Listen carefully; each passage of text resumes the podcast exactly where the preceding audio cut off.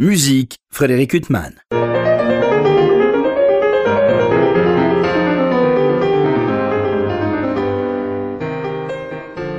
Bonjour, Frédéric Huttman au micro. J'ai le plaisir de vous retrouver pour un nouvel entretien. Aujourd'hui, j'ai très très grand plaisir de recevoir Béatrice Berru. Bonjour.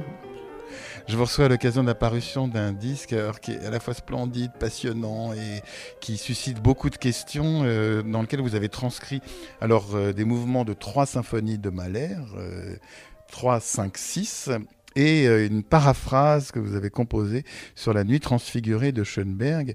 En liminaire, vous dites que en fait, vous voulez en quelque sorte réapproprier pour le répertoire, pianistique des compositeurs euh, qui n'ont quasiment rien consacré. Enfin, Schoenberg, quand même, il a écrit pour le piano beaucoup, mais Mahler, euh, rien du tout pour le piano solo. C'est une sorte de vengeance de l'amour de l'artiste que vous êtes pour ces génies que sont Mahler et Schoenberg. Oui, c'est un peu ça. C'est vrai tout le répertoire euh, austro-allemand de la fin du 19e a délaissé le piano, même Wagner s'en est occupé au tout départ, puis il a totalement laissé de côté pour le grand orchestre.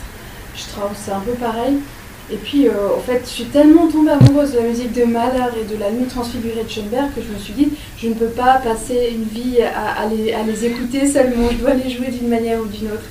Et alors, euh, ben, je, me suis lancée et j'ai commencé à, par transcrire la Dagetto comme c'était une formation plus petite avec euh, seulement cordes et harpe, je me suis dit que ça serait une bonne porte d'entrée dans le monde malérien.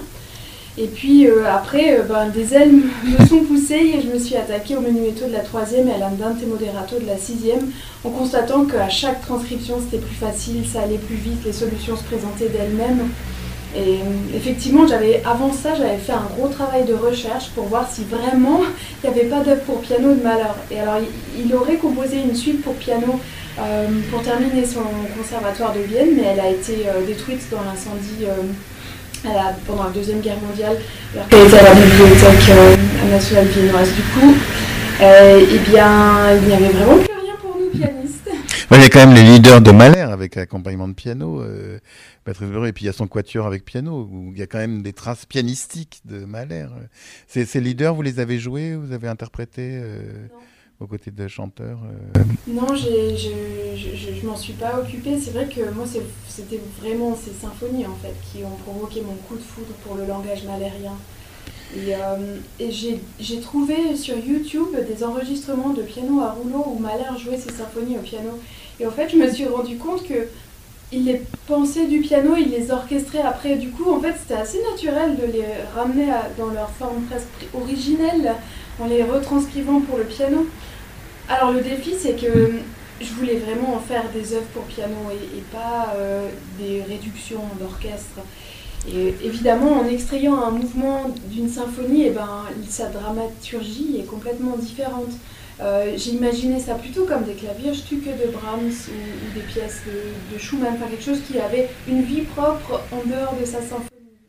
Oui, d'ailleurs, quand on écoute ce disque où il y a justement ces mouvements de Mahler et cette nuit transfigurée, euh, vous romantisez quand même ces... On, voit quand même tout l'héritage romantique de ces génies euh, dans la manière dont vous interprétez.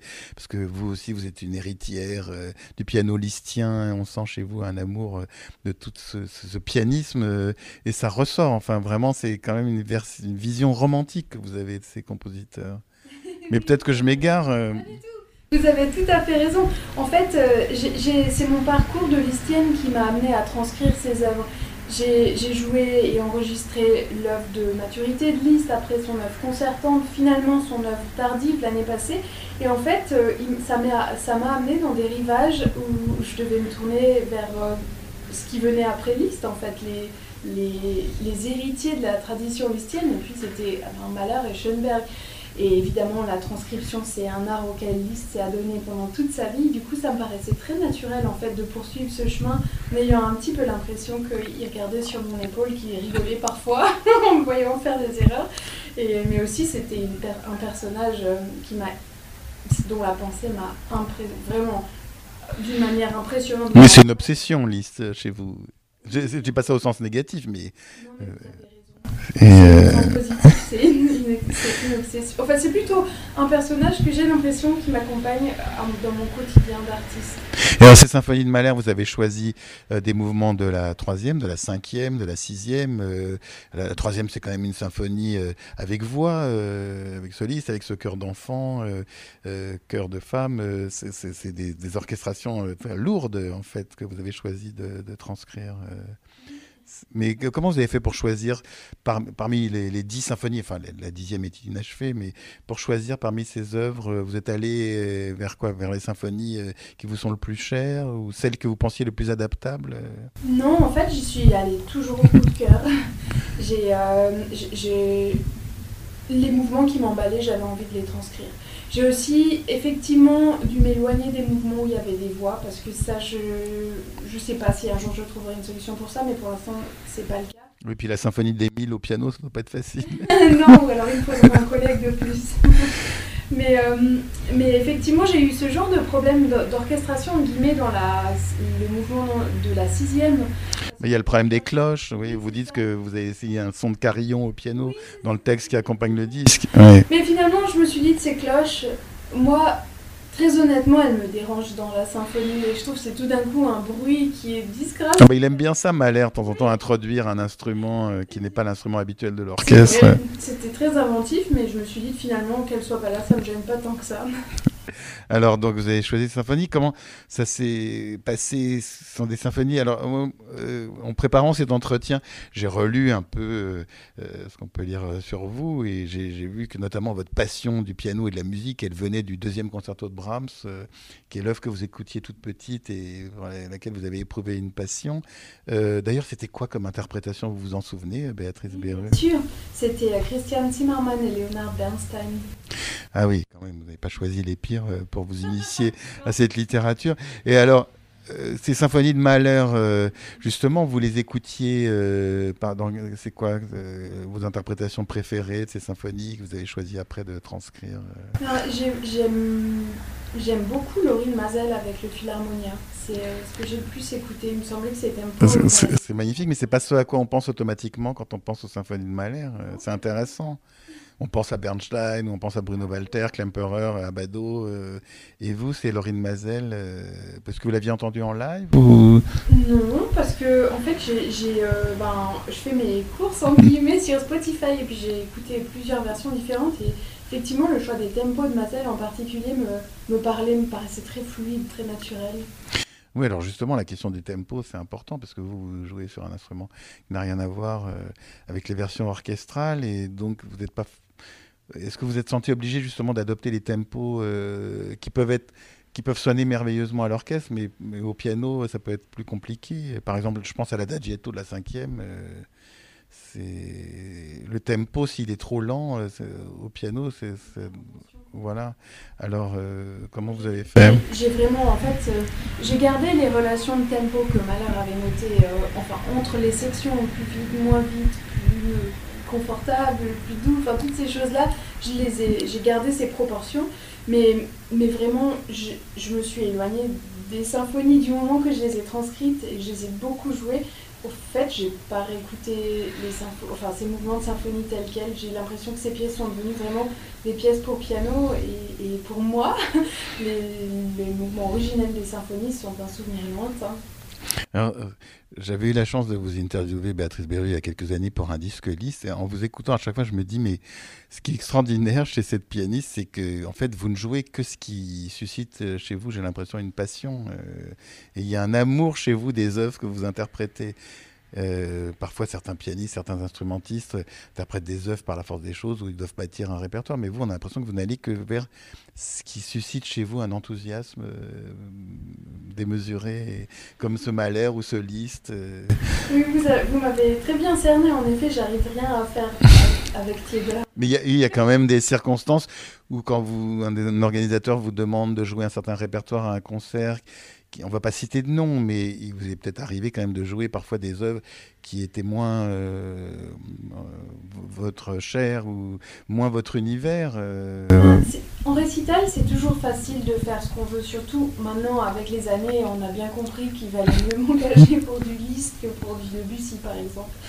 Mais, et Debussy, excusez-moi de vous interrompre, c'est un, un musicien que vous aimez en tant que musicien, mais qu'en tant que pianiste, vous n'arrivez pas à, aborder, ou, sur lequel vous vous sentez en terre étrangère Oui, en, vérité, avec toute la musique française, je me sens en terre étrangère. J'ai vraiment grandi en Suisse, dans un canton bilingue, et j'ai fait toutes mes études euh, à Zurich, puis en Allemagne, et, euh, et j'ai fait presque pas de musique française, et c'est un langage auquel je, enfin, je vais y venir, hein, j'en suis persuadée, mais pour l'instant, pas encore.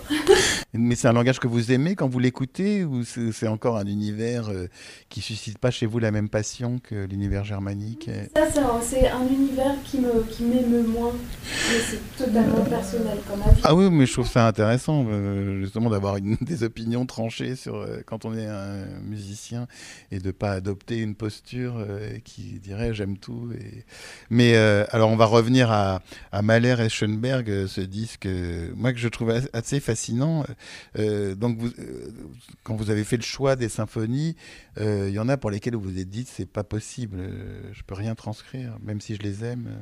Oui, et puis il y a aussi des, symphonies avec lesquelles j'ai pas réussi de créer de lien en, les écoutant comme oui, j'y suis vraiment allée au coup de cœur. C'est vrai que ce menu Eto de la troisième ou l'Andante et Moderato de la sixième, ça m'a ça, ça, a bouleversé mon univers d'entendre ces œuvres et de les découvrir. Et alors, ça fait quoi quand on joue ça au piano euh, Particulièrement quand on les a transcrits soi-même. C'est une joie euh, sans pareil. Euh. C'est vraiment, c'est vraiment effectivement une joie sans pareil. C'est une écriture pianistique qui est un tout petit peu différente quand même de l'écriture pianistique habituelle. Et du coup, on a vraiment l'impression de prendre les dimensions d'un orchestre. Aussi, on va chercher les, basses les plus extrêmes, les aigus les plus extrêmes, parce que Mahler les a écrits dans ses partitions. Cette euh, impression de posséder le clavier en entier, euh, c'est assez jouissif en fait. Alors vous parlez des basses extrêmes, des aigus extrêmes, il y a une chose dans ce disque aussi qui est magnifiquement enregistré, c'est votre piano, c'est un Boschendorfer, euh, vous êtes particulièrement attaché au son du Boschendorfer. Oui, effectivement, ça fait presque dix ans que je suis, que je suis artiste Boschendorfer et, et j'ai je suis vraiment emballée par leurs instruments. J'ai l'impression que en, développement, en développant leur nouveau piano, là, le, Vienna Concert, euh, ils m'ont permis de réaliser mes, rêves sonores en fait. C'était vraiment l'instrument que j'attendais depuis toujours. C'est un instrument qui a une grande chaleur, une palette expressive sans fin, qui peut être brillant comme euh, d'une douceur extrême. Et, moi, je peux pas m'imaginer maintenant jouer sur autre chose que sur cet instrument-là. Oui, mais alors vous donnez des concerts dans des salles de concert où il y a des Steinway ou d'autres, euh, vous n'allez pas faire la fine bouche. Euh. Non, mais en fait, j'ai de la chance parce qu'ils m'amènent souvent des instruments là où je joue. Et, effectivement, il y a de très beaux Steinway et de très beaux Yamaha, mais. Mais, mais c'est qui vous touche le plus. Oui, Alors on va revenir euh, à ce disque parce que outre les mouvements de symphonie de Mahler, il y a un autre immense chef-d'œuvre, c'est la paraphrase, enfin c'est la nuit transfigurée dont vous, avez écrit une paraphrase. il y a un mot très touchant de Larry Schoenberg, qui est donc le fils euh, de Schoenberg, qui vous a autorisé à écrire cette paraphrase et puis qui a fait un mot euh, vraiment très émouvant pour vous féliciter, euh, que vous mettez en liminaire de ce disque. Béatrice Béraud, comment ça s'est passé vous, avez une passion pour la nuit transfigurée et vous avez écrit au fils de Schoenberg oui, c'est exactement ça qui s'est passé. Euh, le jour où je me suis dit que j'allais transcrire ou paraphraser cette œuvre, euh, je me suis dit que forcément, euh, comme Schoenberg était mort il n'y a pas si longtemps que ça, il y avait probablement des droits qui s'appliquaient encore.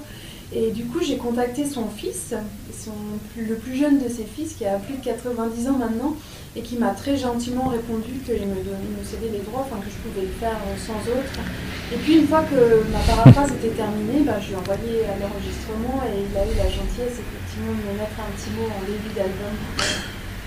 Bon, oui, euh, vous avez la modestie de ne pas dire euh, mais le texte, mais enfin il est vraiment euh, très éloquent et, très gentil. justement, alors c'est pas une transcription, c'est une paraphrase, c'est-à-dire que vous avez pris cette nuit transfigurée, qui est l'œuvre la plus romantique de Schoenberg, enfin la plus post-romantique, euh, et puis vous avez fait, vous jouez l'œuvre intégralement, mais vous en avez fait une sorte de paraphrase. Il y a des, des accents listiens, il y a des arpèges, enfin il y a un éblouissement pianistique qui n'est pas a priori dans cette musique transfigurée écrite pour sexture à cordes euh, ou pour orchestre à cordes. C'est vrai, en fait, euh, j'avais commencé par en faire une paraphrase assez littérale qui était proche de la texture de Schoenberg et en fait ça marchait mais pas du tout parce que toutes les cordes se retrouvaient en paquet au milieu du piano puis ça sonnait terriblement mal. Du coup j'ai tout jeté et je me suis dit bon tant pis maintenant, euh, moi cette œuvre en fait elle me fait penser à la sonate de Liszt donc je vais essayer très modestement de rendre un hommage à la sonate de Liszt. Donc je vais m'accorder la liberté de virer tout ce qui ne me convient pas dans, la partition de Schoenberg, disons tout ce qui ne me convient pas dans une perspective pianistique. Et puis, euh, et puis euh, oui, en faire quelque chose, un grand hommage au piano romantique. Il y a, il y a Liszt qui est très présent dans mon écriture. Il y a aussi euh, Ravel et Scriabine qui sont deux, deux écritures pianistiques que je trouve ah bah quand même, il y a Ravel, vous, vous parliez de la musique française. Oui, et, c'est vrai que bon, les Gaspard de la nuit de Ravel, c'est quelque chose que je suis béate d'admiration dans cette œuvre.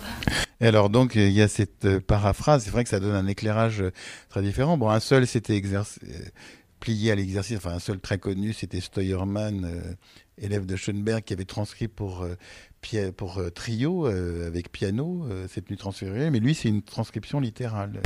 Exactement, il, est resté très proche de l'esprit de, base et même de la couleur sonore du sexture.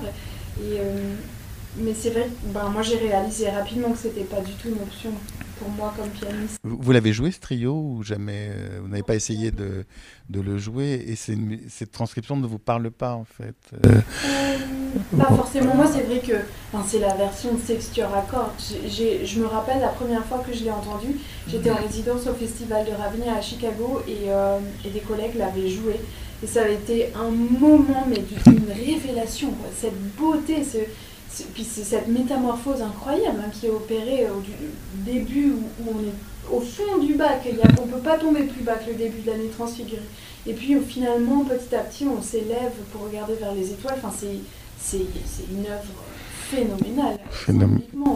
Phénoménale, féerique. Et puis, euh, vous n'avez pas eu peur d'y toucher, justement, euh, Béatrice mais malgré tout votre amour pour cette œuvre, ou peut-être à cause de votre amour pour cette œuvre, euh, vous n'avez pas eu d'appréhension Bah en fait, alors non, j'ai jamais eu peur de. Ah, mais ça c'est bien. Peut-être que, que, je manque d'humilité, mais mais en fait, j'ai tellement de plaisir à le faire que je me dis que rien que mon plaisir justifie euh, que je le fasse. Et alors, comment ça s'est passé euh, Parce que vraiment, cette paraphrase, elle est très belle. Vos transcriptions m'a l'air euh, aussi sont, magnifiques. comment vous avez appris cet art de la transcription ou de la paraphrase? C'est en, en, jouant les œuvres de Liszt Ou alors vous avez eu tout un travail avec des professeurs Non, en fait, c'est vraiment, j'ai appris sur le tas. Un jour, j'ai pris mon crayon et puis une feuille de papier, puis j'ai commencé à écrire. J'avais, avant de faire les transcriptions de Mahler, j'avais transcrit les Wesendonck-Lieder de Wagner. Et puis je me suis fait un peu la plume comme ça, puis ça a été de plus en plus vite. Par exemple, le, mouvement L'Andante de la sixième, euh, il dure 17 minutes, c'est assez long, mais en fait, c'était une transcription que j'ai faite en 5 ou 6 jours. Du coup, en fait, au cours de. Voilà, j'étais de plus en plus efficace. Et vous avez le souhait de le faire pour d'autres œuvres, euh, maintenant que vous avez accompli ce travail euh bah, C'est une très bonne question. En fait, là, vraiment, je suis à un tournant dans ma carrière de, de pianiste parce que je suis en train de me demander, mais qu'est-ce que j'ai envie de faire maintenant? J'ai fait des choses qui me paraissaient tellement pleines de sens, rendre hommage à, l'œuvre tardive de Liszt, euh, transcrire ces, Schoenberg et Mahler, et là maintenant je là maintenant je sais pas ce qu'il faut que je fasse pour euh, continuer d'évoluer c'est une période un peu voilà d'interrogation euh, sur le, répertoire. En même temps, il y a tellement de répertoires que vous aimez euh, euh, parce que bon, ça c'est la question, c'est le cliché, c'est la bouteille à l'encre. vous pianiste, vous bénéficiez du plus immense répertoire qui soit, et en plus vous voulez en créer. C'est-à-dire que vous vous estimez frustré alors même que euh, vous avez un répertoire infini euh, pour lequel 12 vies ne suffiraient pas à l'interpréter et malgré ça vous allez en rechercher encore. Oui c'est vrai parce que en fait comme interprète, je, me suis rendu compte au fil des années, mais en fait je suis très légèrement frustrée d'être interprète. J'aime beaucoup l'écriture aussi. Et, euh, et c'est quelque chose que je développe maintenant. J'ai des commandes d'œuvres pour piano que je vais jouer moi-même en première. Mais des œuvres composées ex nihilo, c'est-à-dire pas inspirées d'autres œuvres. Non. Et, et, oui, je crois que de plus en plus, en fait, je vais me diriger quand même vers quelque chose qui tend à la composition et à l'interprétation de ce que j'ai écrit. Parce que parce qu'il me semble qu'on vit un siècle un tout petit peu bizarre où on n'est plus que des interprètes qui ne veulent pas à peu près euh, jouer la musique euh, qui s'écrit aujourd'hui et qu'en en fait on est tous dans un espèce de musée où on ne fait que jouer la musique de génie certes mais qui a été écrite par des gens euh, morts et, je trouve ça pas très sain en fait. Moi j'ai envie d'écrire maintenant la musique du 21e siècle. Et vous jouez de la musique contemporaine, de compositeurs vivants justement non? Eh bien en fait, je, à l'exception de certains, j'avais enregistré des œuvres de Thierry Esquèche. J'ai passablement de mal en fait à trouver un lien émotionnel avec la musique qui s'écrit aujourd'hui. Ah oui, mais c'est vrai que quand on écoute votre paraphrase ou votre transcription, le lien émotionnel, euh, il est direct. Euh, Béatrice euh, alors, on va faire un petit retour en arrière, parce que vous, est-ce que vous sentez une héritière de Heinrich Neuhaus Vous avez été l'élève de deux élèves ça s'est passé comment? Parce que euh, vous, êtes allé extrêmement jeune euh, suivre l'apprentissage de deux des élèves de Heinrich Neuhaus. Euh, qu'est-ce qui vous avait guidé vers ça? Eh bien, c'était d'être fanatique de Gilels, d'Emile Gilels et de, de Richter. C'est vrai que ces deux pianistes étaient deux univers totalement différents l'un de l'autre, des langages très différents, complètement abouti, complètement sublime. Oui, mais alors excusez-moi de vous interrompre, c'est deux génies du piano euh, du XXe siècle, mais comment vous, euh, jeune pianiste, euh, vous, aviez eu justement cette passion particulièrement pour eux ben, Grâce à la discothèque de mes parents qui, qui avaient des... Vous avez des bons goûts, vos parents oui, je leur dois beaucoup. mais en fait, du coup, Guinel et Richter étaient les deux des élèves de Heinrich Neuhaus. Du coup, je me suis dit, ça, c'est la classe. Il faut qu'on apprenne à jouer des pianos comme ça. Et puis j'ai lu après euh, L'art du piano, son livre, qui me paraissait tellement empreint de sens et puis de profondeur. Et c'était du coup très naturel d'aller étudier euh, chez ses descendants. Donc, euh, qui était Esther Yelin à Zurich et Galina Ivanzova à Berlin. Mais c'était des femmes qui devaient être déjà assez âgées. Des femmes qui ont effectivement bientôt 80 ans maintenant. Et donc, euh, vous êtes allé les voir comme ça après avoir un, apprentissage euh, donc en Suisse. Euh, et, alors, vous, vous, avez découvert un univers auquel vous vous attendiez ou c'était complètement inattendu la manière dont elles enseignaient Non, c'est exactement ce que je voulais. En particulier, Galina Ivansova, je lui dois tout ce que je sais faire sur un piano. C'était une école du son, d'une intelligence un son qui est toujours au service de, l'expression musicale. Enfin, vraiment, c'était apprendre à le modeler comme de la pâte presque. Euh, et puis, elle, elle avait été euh, étudiée chez Neuhaus, mais aussi chez un élève de Arao. Et de cet enseignement-là, elle avait aussi euh, retiré une grande souplesse physique, une grande facilité technique. Et vraiment, pour moi, c'était du pain béni de pouvoir apprendre ces deux choses à Berlin. mais alors, je sais qu'aujourd'hui, on discute les, les écoles, les écoles pianistiques, les écoles d'interprètes. Moi, je crois, enfin, euh, peut-être c'est bête, mais je crois encore à ces écoles, ces traditions, et puis l'enseignement. Hein. Mais vous, c'est un enseignement. Alors à Rao, c'est un enseignement en direct, justement listien et allemand et germanique. Et de l'autre côté, il y avait cet enseignement russe. Euh. un beau métissage euh, avec deux immenses euh, écoles. Euh, c'est étonnant justement que vous, jeune pianiste suisse, vous alliez recueillir cet héritage. On aurait pu penser que vous alliez justement recueillir un héritage plus proche géographiquement. Oui, effectivement, mais hum, comme, comme je vous l'ai dit avant, en fait, le, le Valais d'où je viens est un canton bilingue. Du coup, ça, ça, semblait très clair d'emblée que l'Allemagne m'était ouverte comme la France, en fait. Et je trouvais, euh, j'étais déjà très fascinée par la littérature et la philosophie allemande. Et mon rêve depuis mes 12 ans, c'était d'aller faire mes études en Allemagne. Et en Allemagne, il y a énormément de Russes qui, qui sont venus enseigner, euh, grâce à l'Allemagne de l'Est en particulier. Mais c'était. Ouais, donc du coup, en fait, toutes les pièces du puzzle se sont mises les unes à côté des autres pour que finalement, bah, je débarque à Berlin chez une prof russe. Et alors, euh, outre vos talents pianistiques, a vos talents littéraires, puisque vous n'êtes pas contenté, euh, ce qui était déjà énorme, de faire ces transcriptions et paraphrases. Vous avez écrit aussi deux textes euh, pour accompagner La Nuit transfigurée et l'Adagietto de la cinquième de Mahler, une sorte d'imaginaire qui essayait de coller aux compositions de ses œuvres par Mahler et Schoenberg. Ça, ça s'est imposé aussi Ben oui, en fait, j'avais envie de tenter une nouvelle formule en disant je pense que des textes musicologiques, moi, ça m'aide pas à entrer dans une œuvre. Moi, la seule chose qui m'aide à entrer dedans, c'est l'imaginaire, c'est de comprendre quelle constellation émotionnelle présidait à leur écriture. Et du coup, je me suis dit, euh, en m'inspirant vraiment euh, au plus près de leur biographie, ben, que j'allais écrire un texte un peu immersif qui me permettait euh, de, j'espère, plonger l'auditeur dans le contexte de composition de ses œuvres en disant, peut-être si on comprend vraiment ce que ces hommes traversaient quand ils ont écrit ces pièces, on, comprend mieux en fait la, dans les résonances ou la, forme musicale qu'elles prennent. Béatrice Béreux, vous aimez bien donner des titres à vos disques. Là, il s'appelle Jugendstil. Euh, ça s'est imposé aussi, ce titre euh Oui, parce que c'était aussi un hommage à la Vienne du tourment du 19e au 20e siècle. Je pense que si j'avais pu choisir, j'aurais voulu vivre à Vienne à cette époque. Enfin, on n'aurait peut-être pas le bonheur de vous interviewer aujourd'hui, Béatrice Berru. Quoique je sois d'un âge avancé, il ne faut pas exagérer euh, non plus. Alors, ce disque, encore une fois, on a parlé du, piano, de l'enregistrement, de, toutes ces œuvres. Euh, est-ce qu'il y a des pianistes euh, qui l'ont écouté et qui vous ont dit qu'ils adoreraient se réapproprier ce répertoire et vos transcriptions il n'y a pas eu encore de contact à cet égard euh J'ai beaucoup de pianistes qui m'ont demandé mes partitions, mais, mais, pour l'instant, je suis un peu possessive. Ah, c'est vous, euh, oui, vous avez un tel attachement à, à ces œuvres. Euh, ouais, mais en même temps, c'est formidable que d'autres veuillent se les réapproprier. C'est voilà, comme quand apprendre à laisser partir un enfant. Oui, oui, mais bon, c'est là, c'est pas pareil. on peut pas laisser partir un enfant et qu'il soit approprié par d'autres. Tandis que là, euh, c'est une appropriation qui vous empêche pas de conserver euh, votre maternité. Euh, vous avez raison, je, vais faire un travail sur moi-même et lâcher mes Bah, surtout que c'est quand même le fait que d'autres vous les demandent, c'est un bel hommage qui vous est rendu. Oui, absolument.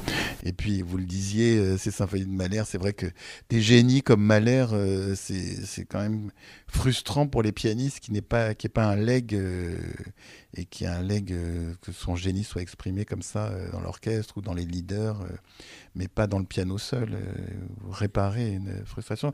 Il y a d'autres symphonies que vous voulez euh, transcrire comme ça maintenant J'ai commencé à travailler sur la deuxième symphonie.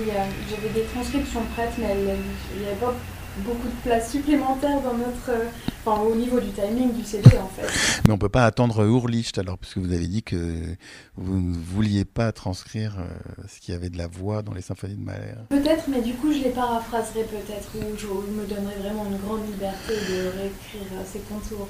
Alors cette nuit transfigurée de Schoenberg avec cette paraphrase, et, on se dit, mais à chaque fois qu'on écoute cette œuvre, il y, a des chefs-d'œuvre qui sont, parfois des tubes et donc on se dit au bout d'un moment, bon, on les a énormément entendus, mais c'est quand même des œuvres, Symphonie de Mahler ou c'est Nuit transfigurée dont on ne se lasse jamais. Il y a quelque chose qui fait que c'est un bonheur constant euh, et on ne sait pas comment on explique que ces œuvres soient inusables en quelque sorte. Moi, je pense, je pense que c'est, il y a un côté addictif en fait dans cette musique, comme. Euh, comme euh, oui, il y a un, côté, elle, elle, est trop, elle est trop intense en fait, c'est comme le sucre, on peut plus s'en passer une fois qu'on a commencé à manger. Mais moi, je me souviens euh, d'une fermier de Berlin jouant sous la direction de Simon Rattle euh, à la salle Playel la nuit transfigurée, et il y a un spectateur qui s'est senti mal, je pense sous le coup d'une émotion provoquée par cette musique. Euh. Alors bon, on va espérer que votre disque va pas entraîner de, de malaise à personne, mais ça doit être tellement jouissif quand on a les capacités de jouer cette musique que de jouer au piano seul, Béatrice Berru. Euh, là, vous avez commencé à le jouer dans des concerts J'ai déjà joué euh, un certain nombre de fois. J'étais obligée de constater ben, que dans la paraphrase de la nuit transfigurée, les difficultés étaient un peu les mêmes que dans la sonate de Liszt, c'est-à-dire tenir un discours d'une demi-heure sans interruption. Et c'est vraiment euh, une. Il faut être bien concentré, c'est une demi-heure. Et alors, cette œuvre, justement, on parlait des symphonies de Mahler, vous disiez que vous adoriez euh, les interprétations de Laurine Mazel, La Nuit Transfigurée, vous aviez des, des, versions comme ça que vous aimez écouter au disque? J'ai trouvé une magnifique version du Hollywood Street. Ah bah c'est extraordinaire, c'est une des plus belles versions. Il y a le quintet de Schubert sur le même disque, donc ce qui n'est pas mal non plus. C'est sublime comme interprétation. J'adore, et c'est ce style de, de, jeu des années 50, c'est tellement puissant. Je ne sais même pas s'ils n'ont pas joué devant Schoenberg, euh, le Hollywood Quartet, puisqu'à l'époque, euh, Schoenberg était aux États-Unis. Enfin, j'ai pas révisé Béatrice Beru, mais c'est à vérifier. Mais en tout cas, effectivement, cette version, elle est extraordinaire. Euh. Et vous l'écoutez aussi avec l'orchestre, ou c'est plus pour vous Sextuor? Amoureuse de la version Sextuor à cordes. En fait, elle a un langage, enfin, c'est beaucoup plus personnel comme expression. L'orchestre à cordes, ça, pour moi, ça éloigne le propos. Mais contrairement à Mahler, Schoenberg, lui, il a composé pour le piano seul. Alors, ça, ses œuvres pour piano seul, elles sont très loin de cette nuit transfigurée. C'est pas une musique que vous aimez interpréter. Non, moi, vraiment, je comprends rien à la musique de décaphonique de Schoenberg. Bon, bah écoutez, on va s'arrêter à la musique post-romantique. En tout cas, c'est un bonheur euh, d'écouter. C'est pas, je voulais pas vous poser une colle, hein, c'est juste pour savoir. Parce que comme euh, les pianistes ont quand même la chance d'avoir ces œuvres de Schoenberg, euh, ces œuvres extraordinaires pour piano seul, on n'est pas dans l'hypothèse euh, Mahler. Est-ce qu'il y a d'autres compositeurs auxquels vous pensez maintenant que vous aimeriez transcrire? Ou alors je vous cueille à froid et la question est trop prématurée Non, du tout. En fait, j'ai commencé à transcrire, mais je sais pas si j'ose vous le dire. hein. en fait, je, je suis fanatique du, groupe du groupe euh, de rock Muse et euh, j'ai commencé à transcrire leurs chansons pour le piano en mode très virtuose, comme si c'était euh, du Rachmaninoff, du Chopin, et en fait, ça marche super bien. Et est-ce qu'il y a justement, quand on est pianiste, euh, parce que vous jouez sur ce disque, l'adagietto de la cinquième euh, de Malheur ou mouvement lent de la troisième, euh, qui sont des musiques extraordinaires qui doivent être très difficiles à interpréter, mais c'est pas la virtuosité ostentatoire. En même temps, il y a chez vous un goût, non pas de l'ostentation, mais d'un plaisir jouissif de la virtuosité. Non pas de la technique pour la technique, mais une sorte de, de- de démonstration pianistique. Pas de démonstration, le terme est mal euh, choisi, mais de, de se lancer dans un défi pianistique. euh, C'est-à-dire qu'en fait, pour moi, la virtuosité, euh, c'est totalement comparable euh, à- en orchestration, à- enfin à des effets d'orchestration. La virtuosité sert vraiment un idéal sonore. Elle est, elle est là pour, euh, ouais, pour faire mettre en vibration des sons. Enfin, c'est, c'est un effet comme un autre, en fait. Mais quand vous jouez, euh, parfois c'est plus difficile de jouer un mouvement lent v- mouvement d'une grande virtuosité sur lequel euh, vous avez eu un travail acharné euh, en tant que pianiste, mais une fois que vous maîtrisez l'œuvre euh, pianistiquement, c'est un bonheur de le jouer, mais c'est peut-être moins difficile que de jouer une œuvre lente où justement à chaque fois il y a un défi qui est donné, de la mais peut-être que Je pense que la, difficulté réside souvent en fait dans, les mouvements longs, dans le fait d'avoir un bon instrument. On est, comme pianiste, on- parfois on tombe sur des instruments qui, qui sont très plats euh, sonorement. Et alors les mouvements lents sur ce genre d'instrument, bah, c'est un peu moins intéressant que sur un super beau Besondorfer qui a plein de couleurs. Oui, mais alors vous parliez de Richter, Gilels, euh, qui sont certains de vos dieux euh, pianistiques, euh, et ô combien c'est mérité. Mais euh, Richter, quand on lit ses mémoires, il s'est retrouvé dans des circonstances avec des pianos qui n'étaient pas du tout à la hauteur de son talent. Ça n'empêchait pas de jouer et d'aimer jouer. Oui, c'est vrai. Non, mais bien sûr qu'il y a toujours quelque chose qui passe si on y met tout son cœur. Mais, évidemment qu'on profite plus de la musique dans une belle acoustique et sur un bel instrument. Et ben c'est sur ces propos, effectivement, Béatrice Berru, sur lesquels on ne peut rien redire, qu'on va se séparer. Je- moi, j'aurais pu continuer à m'entretenir avec vous pendant des heures. C'est toujours un tel plaisir. Et puis, c'est un tel plaisir que ce disque euh, Mahler Schoenberg qui vient de paraître pour la Dolce Volta, euh, avec ses transcriptions, euh, et ce mot de Larry Schoenberg, euh, qui, qui sont tellement euh, chaleureux. Quoi. Ça a dû vous émouvoir quand vous avez reçu ça. J'ai l'impression que c'était un peu mon ange gardien dans ce projet. Effectivement, c'est- très émouvant la bienveillance qu'il m'a témoigné. Un mot écrit à la- euh, man- manuscritement, ça fait plaisir aussi. Oui, De- c'est vrai que c'est plus personnel. si vous avez envoyé un courriel de Los Angeles euh, en vous disant félicitations. Voilà, c'est très émouvant. En tout cas, ce disque est très émouvant. euh, c'est un grand bonheur. Béatrice Berru, il me reste à vous remercier infiniment d'avoir été mon invitée. Merci à vous. Pour illustrer cet entretien avec la pianiste Béatrice Berru, je vous propose de l'écouter interpréter deux mouvements de la troisième symphonie de Gustav Mahler qu'elle a transcrit pour le piano. Je vous souhaite une belle écoute de cette interview. Bonne fin de soirée sur RCJ.